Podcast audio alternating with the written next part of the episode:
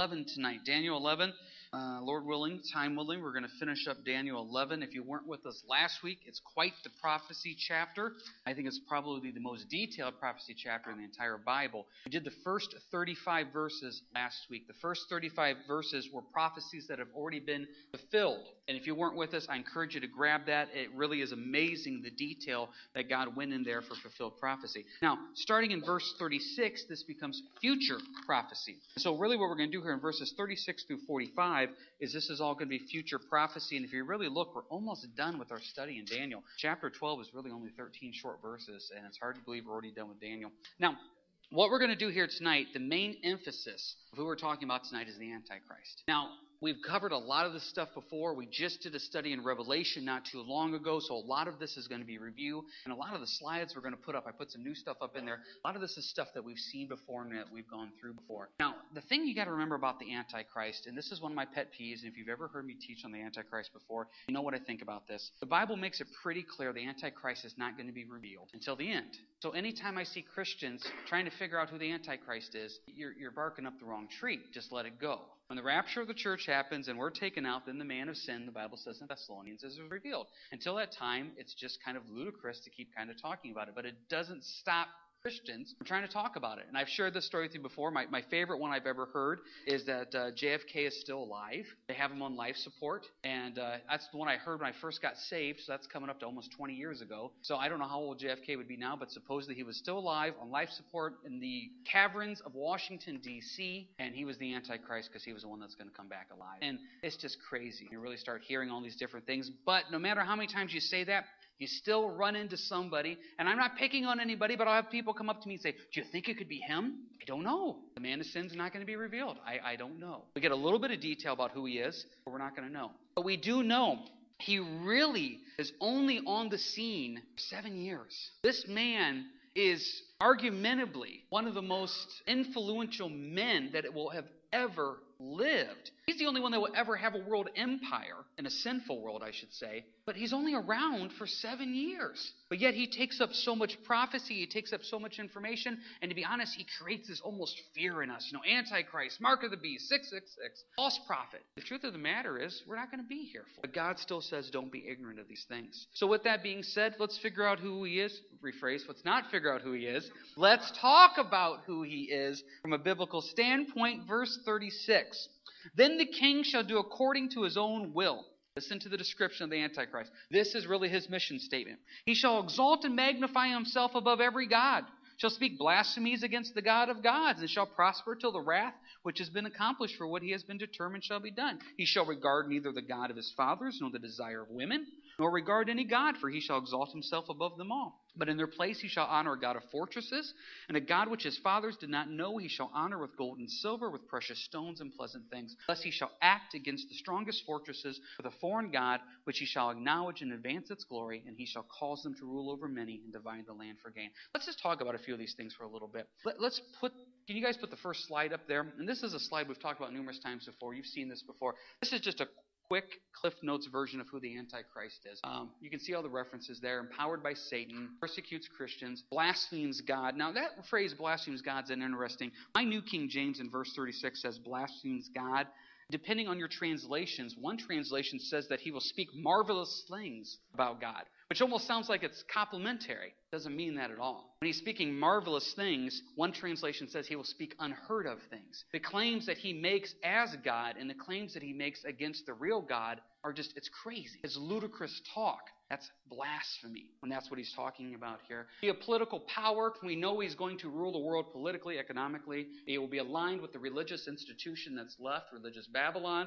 There will be some type of fake resurrection in Revelation 13. And really, he's only in full power for really about three and a half years. He's on the scene for seven, but it's only about three and a half years that he really has power, if you want to look at it for that way. Now, I think it's interesting. Let's add to this. Leave that slide up there. What do we have here in verse 36? We've already talked about some of this. He'll exalt and magnify himself above every God, speak blasphemies, etc. But look at the end of verse 36 shall prosper till the wrath has been accomplished, for what has been determined shall be done. God knows this man has an end. It's a very short period, and this is a God ordained thing that the Lord allows him, allows him to have any power. He shall regard neither the God of his fathers nor the desire of women. That's a very interesting phrase. That's led some people to believe that this man may have a Jewish background because he would not regard the God of his fathers. Some people also see that phrase there, nor the desire of women, and led some people to believe that maybe this man may be a homosexual. Now, it also could possibly mean that he's just so focused on world domination that he doesn't care about women, relationships, or things like that. We don't know for sure. Obviously, verse 37 exalts himself above them all. Verses 38 and 39 his God is power, military might. Once again, Rome tried, couldn't do it. The Greeks tried, the Persians tried, the Babylonians tried, Egypt's tried.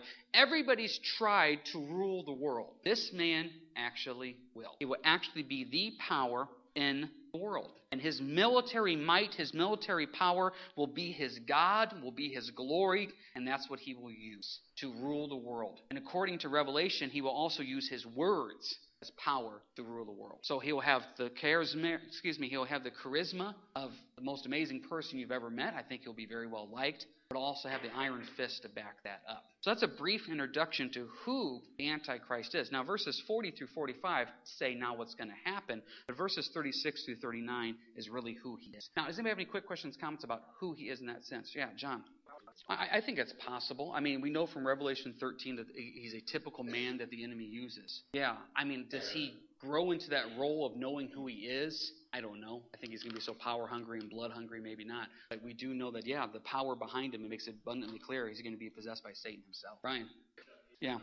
Yeah, and the best transition we have there is at the end of verse 35, where it says, until the time of the end, which finishes our discussion there about Antiochus IV that we talked about last week. And then it says, because it is still for the appointed time, which then transitions us to what's going to be going on in the future. But yeah, it's such a smooth transition between how vile of a person Antiochus IV was to now how vile of a person the Antichrist is. And it's such a smooth transition that both these men were horrible men that tried to have power and did horrible things to the Jews. And Antiochus IV is just a shadow of what the Antichrist is going to be. It's a really interesting, what you, like you said there from verse 35 to verse 36, how smoothly that transitions over. Yeah, David. Yeah, I mean that's the thing about Judas is, you know, Judas the Bible makes it very clear was possessed by Satan. And when we think of that phrase possessed by Satan, we start thinking of somebody drooling out the mouth, eyes rolling back of their head and doing all sorts of funky weird things. Judas was such a normal guy and acted so normal, the Bible makes it clear that the disciples had no idea that he was the one. So this guy, that's the antichrist, I, you know, like I said, and I use this term lightly, I think he's going to be a very likable guy. The world is going to like him, throw their support behind him. Some of it willfully, we know from studying Revelation that they'll give their power over to him. Some of it by force, they give their power over to him. Either way, he becomes the world power, and this is going to be that type of charismatic uh, leader there that's going to happen. Anybody else have anything here about who the Antichrist is? Now, let's talk about what's going to happen. Verse 40 At the time of the end, the king of the south shall attack him, and the king of the north shall come against him like a whirlwind with chariots, horsemen, with many ships, and he shall enter the countries, overwhelm them, and pass through. He shall also enter the glorious land, and many countries shall be overthrown, but these shall escape from his hand Edom, Moab, and the prominent people of Ammon. He shall stretch out his hand against the countries, and the land of Egypt shall not escape. He shall have power over the treasuries of gold and silver, and over the precious things of Egypt. Also the Libyans and the Ethiopians shall follow at his heels. But news from the east and the north shall trouble him. Therefore he shall go out with a great fury to destroy and annihilate many. He shall plant excuse me, he shall plant the tents of his palace between the seas and the glorious holy mountain, that he shall come to his end, and no one will help. Once again, there's just really here five short little verses describe everything that's going to happen. Let's go to the next slide, if you will, please. Now, what we're dealing with, and you see here in verses 40 and 41, is this idea of something called the Battle of Gog and Magog, which is really talked about more in Ezekiel chapter 38. There's a group from the north, and there's a group from the south. They come at Israel. And as we know, north, south, meet in the middle in Israel. But what happens here, this is what goes on, is this Russia from the north comes down with a group of Arabic nations from the south, and it's a tag team effort. Now, I tell you this, I don't want to get on my Israel soapbox, but I'm going to get on my Israel soapbox for a second. Israel is constantly, constantly being attacked. I mean, if you've been following the news here, I think they said in the last, what, couple days, over 200 mortars and rockets have fallen into Israel. Israel just retaliated, uh, killed 10 people in the Gaza Strip. I mean, there's always this, this borderline war going on. Well, this group of Arab nations finally get together. They've tried this before in the past, and it never worked. They finally get everybody together. They're going to hit Israel from the south. Russia is going to hit Israel from the north. And if you study out anything about the world and the relations with the Muslims and Russia, it's a really funky relationship, but it works for them. So Russia's coming from the north. The Muslims are going to come up here from the south. Go to the next slide, please. And what we happen is, when is this going to happen? Well, we know it can't happen now.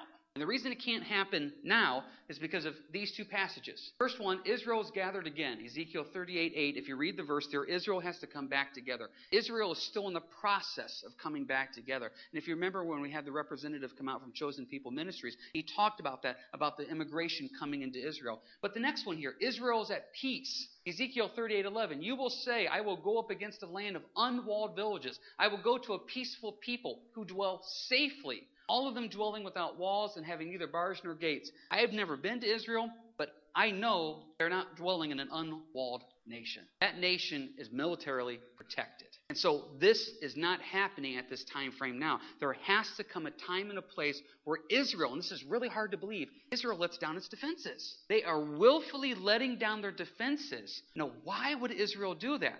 Let's put everything we've talked about together. Back in Daniel chapter 9, what did we say the Antichrist was going to do? He was going to confirm a peace treaty in the world. So finally, Israel feels like it has a safe peace, and so they let down their defenses because they're trusting this man, this Antichrist, to protect them. No nation right now wants to mess with Israel. Israel is a military power that can handle itself. And Israel has made it abundantly clear they will do whatever they need to do to protect themselves militarily. Israel lets down its defenses because they're putting fake trust in the Antichrist. Russia sees an opportunity. Muslims see an opportunity. Two pronged attack north, south. They hit Israel. Next slide, please. What happens? Well, Russia invades from the north, and Ezekiel 38 makes it clear God takes care of them. And when I say God takes care of them, I encourage you to go read Ezekiel 38 tonight. He completely, utterly takes care of them. Now, the Antichrist takes care of the group from the south. See, we just read this. Go back here to Daniel chapter 11. See what happens here. See, takes out the group from the south. We just read then verses 40, 41, and 42 and 43. What happens then, he rides this victory, and you know what I put the word victory there in quotation marks. Israel looks at him as their savior. Israel was, was at peace, walls were down, Russia's coming from the north, there's this miraculous fire from heaven that takes them out. Does he take credit for that? I can see him taking credit for that. The group from the south, the Antichrist defeats himself. We just know this from Daniel 11. He rides this into something called the abomination of desolation. What happens is he then goes into the rebuilt temple and he finally reveals his true colors to Israel and he says, I'm God, worship me. Next slide, please. Which then takes us to this this abomination of desolation of where he declares himself as God. That's the whole point. Hence the term Antichrist. He is against Christ. He stands in place of Christ and he rides this Gog Magog victory into political power to completely everything. But the truth is, one more slide here. Next slide, guys. This is now when everything turns. If you remember our study in the book of Revelation, once this abomination of desolation happens, I don't like to use this term loosely, but I think this is a term you could use. Hell breaks loose on earth. The last three and a half years of the tribulation, it's nasty. Nasty is not even the right word to describe it. I don't even know if there is a word to describe it. This abomination of desolation just triggers the last three and a half years. And this last three and a half years of tribulation on earth is where God pours out his wrath thousands of years of sin that has been built up. Trumpet judgments, bowl judgments. Uh, Jews see in Revelation 12 they were wrong. The Antichrist tries to destroy them. They flee into the wilderness in Revelation 12, where they're supernaturally protected by God for the last three and a half years. At this time, Antichrist turns. He tries to destroy any Christians that are left. He then destroys religious Babylon. He goes after everybody, and that's what he does. Look here, and we know this is what's going to happen. Verse 44. News from the east and the north shall trouble him. Therefore, he shall go out with a great fury to destroy and annihilate many. That's exactly what's going to happen. Now, the neat thing about this prophecy, what's that news from the east? Well, according to Revelation 9, and we don't know for sure who it is, yes, it sure sounds like it possibly could be China, but we don't know for sure. In Revelation 9, there's a 200 million man army that starts moving on Israel from the east. What happens? We don't know. We can speculate. Does China see a weakness? You know, Russia just got taken out. The Muslim nations to the south just got taken out. The Antichrist just fought this big battle. Is this now their opportunity to move in and take over? So they send 200 million. Our, our minds can't even fathom what 200 million man army would be like. 200 million men start coming at them. So that news from the east troubles them. So what does the Antichrist do? Well, he goes in verse 45. He finds the spot. He finds a spot and he plants himself in this spot. Next slide, please. Antichrist will be in control, but look, the news from the east troubles him. He goes, plants himself in this spot where the tents of his palace between the seas and the glorious holy mountain. And last slide, we know from this that spot is Megiddo, where the Battle of Armageddon happens. Where does he plant himself? Between the seas, Sea of Galilee, Dead Sea, Mediterranean Sea, and that's where he plants himself. And that all sets us up to the Battle of Armageddon. So, what's the Battle of Armageddon? The Battle of Armageddon seems to be all these nations of the world converging on each other for this huge battle against each other. And it's at that time Jesus Christ returns from heaven. And he's basically got everybody together. And I don't want to downplay this idea of billions of people being destroyed, but it's like taking out all the ants at once. They're all right there. And according to Revelation 19, that's what happens. And that's the Antichrist. He's really only in power for three and a half years. He's really only revealed for seven years. But his role in end time events is so intricate and so important. And Daniel 11 here, from verses 36 through 45, does such a great job of describing who he is and what he's going to do. And we can put the rest of the pieces, the puzzle together from Revelation and also Ezekiel. So let's stop here for a second. Anybody got any quick questions, comments about what we covered here thus far? Who he is? David. Yeah, bride on a horse. Uh, you know, the blood will be so deep there. I mean, it, it's potentially having hundreds of millions, if not billion people there all in one area for this huge battle. And, and like I said, Christ comes down and, and, judges them right then as he returns. It's going to be horrific. I mean, the Bible says um, that the birds will come and eat for days and days and days. It's just going to be this, this horrific judgment that happened. And I always have to remind people when, when you study out Revelation, it's really easy to look at Revelation and say it's all judgment. When you study out Revelation, anytime you see judgment, you also see grace. God always gives the world an opportunity to repent and change. They choose not to. So since they choose not to, the option is judgment. Don't ever sit there and let Satan plant thoughts in your head of God's just a mean, nasty God that just wants to kill people. That is not true in any way whatsoever. He gives the nations an opportunity to repent. They choose not to. Ryan. Yeah, I think it was Napoleon that made that comment that it's just this beautifully flat area an area where it shouldn't be beautifully flat. And it's just this area where everybody can converge. And like I said, Daniel 11:45 that's exactly where he places himself, between the seas near Jerusalem. Ghetto, right there. What, it is going to have to be a creative lie. John just asked, you know, hopefully millions upon millions, and hopefully even more than that, are going to be raptured. And John said, what, what are they going to have to tell them? Well, what happens is there's a passage here, and let me find it real quick because I want to make sure I. What's that? Martians came and gone. I, you know, I've actually heard people say that that's what they think. But it, I believe it's in Thessalonians here, where it talks about, uh, right here, that they'll be able to, right here, it's in, you don't need to turn there. Second Thessalonians chapter 2. The coming of the lawless one, Antichrist, is according to the working of Satan with all power, signs, and lying wonders. Remember that phrase, lying wonders. With all unrighteous deception. Remember that word, deception. Among those who perish because they did not receive the love of truth that they might be saved. Here's the phrase. And for this reason, God will send them strong delusion that they should believe the lie. So it says in Second Thessalonians that Thessalonians that the Lord allows there to be a strong delusion that whatever lie the Antichrist comes up with, people say, oh, okay, which is just baffling to me. But you know what? When you read the Old Testament, it's baffling to me that they had little wooden statues they set on their countertop and said, This God is what gives me food. You know, it's baffling me to me today that people look at certain things and say right is wrong and wrong is right. So what happens here is there's a strong delusion, a strong lie, um, they're, they're going to believe. Now, you mentioned how they describe it. I, you know, I remember as a kid watching those movies. Um, what were they called? The classic 70s ones about the return. No one saw those. Somebody had to see it. Thief in the Night. Thank you. Thief in the Night. I remember watching Thief in the Night, and I remember them having, after the rapture, the way they described it was they had the religious leaders that were left. They came out and said, well, this can't be the rapture, because if this is the rapture, we would be going. Oh, okay, well, that makes sense. Obviously, you're still here, so since you're still here, it really can't be the rapture. But there's going to be some strong delusion, some strong lie, and the people are going to accept it. And before you think that's too crazy, uh, just have to go back in history about 60 years and look at some of the things that happened in World War II, what people were willing to believe. It's just crazy what people are willing to accept. So, but yeah, Ron.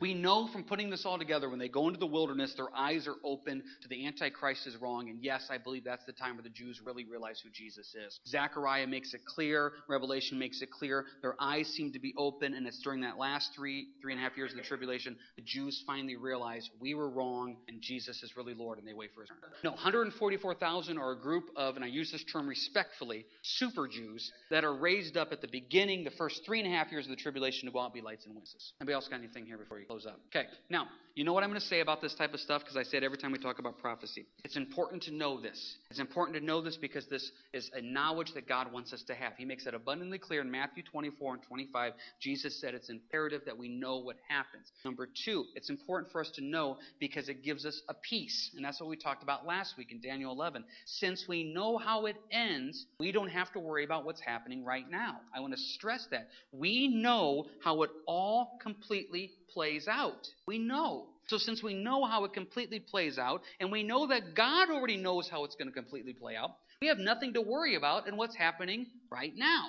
That's what we talked about last week. And the last one, and this is the most important one, since we know how this ends, and we know there's potentially hundreds of millions of people, if not billions of people, we know there's going to be billions of people killed during the tribulation. This should hopefully spur us on to be the lights and witnesses we're supposed to be as we live now. Since we know what's coming, this then spurs us on to say, I want to live a righteous life in Christ because I know the end is coming. And number two, I care for my unsaved loved ones and I don't want them to go through this. We can sit here and just talk about Antichrist and Gog and Magog and we can fill our head with knowledge. That doesn't do any good. Take the knowledge, let it affect how you live, let it affect who you witness, let it affect you, and that you don't worry, and then go out there and be a light and a witness in all saying. So that ends Daniel 11, I think one of the greatest chapters of prophecy in the Bible. Takes us to Daniel 12, which we'll get into next week. It's a short little chapter, and uh, we're almost done here with our study in Daniel. So does anybody have any final questions, comments about anything we covered here tonight? Gog, Magog, Daniel, or um, Antichrist, or anything? Oh yeah, Renee, say again. Mm-hmm. And what's going to happen to them? Well, I mean, they're still going to be under the uh, reign of the Antichrist. The Bible makes it clear in Revelation that he has ten kingdoms that willfully give their power over to him. So the whole world is going to fall under that type of sway there. But we got to remember when it comes to the Bible, the Bible always centers itself around Jerusalem. It's not that South America and North America is not important, but what God cares mostly about is what's happening around in Jerusalem. Does that mean South America will send troops over? I could see that happening. I mean, that happens in World War II. We sent troops over to Europe. So obviously, North America and South America will be involved, and they're going to be part of the utter destruction that happens too. But God always focuses around Jerusalem. That's where everything is. But they're going to be involved in it too, because the Bible makes it clear the whole world will be under the sway. Whole world. Yeah. It's amazing when, you, yeah, it is. It's amazing when you talk to some of these missionaries that we support. I think Fred and Debbie Davis over in Africa. I think of the Harmons over. I think they're now in the Philippines. Is that correct? I lose track of where they're. Okay, and they're over there on the front lines dealing in these very Muslim nations and very non-believing nations. And they talk about people getting saved. They talk about families getting saved. And God's doing a mighty thing. And He's doing a mighty thing. We may be pretty lethargic and apathetic here in America, God is really doing a mighty thing in the rest of the world. And it's a pretty cool thing to see what He's doing. Anybody else got anything they want to say before we close up? All right, let's pray. Heavenly Father, um, once again. Thank you for revealing to us the future. And I pray that as you reveal that future to us, help us to walk faith, not fear. Lord, help us to walk in expectation of your return and not worry. Thank you, Lord, for being a God that cares. And we do pray for all our unsaved loved ones, friends, family members, all of them, that they may truly come to know you in a personal way and help us to live for you in all we see. Amen. All right, you guys have a good week and God bless.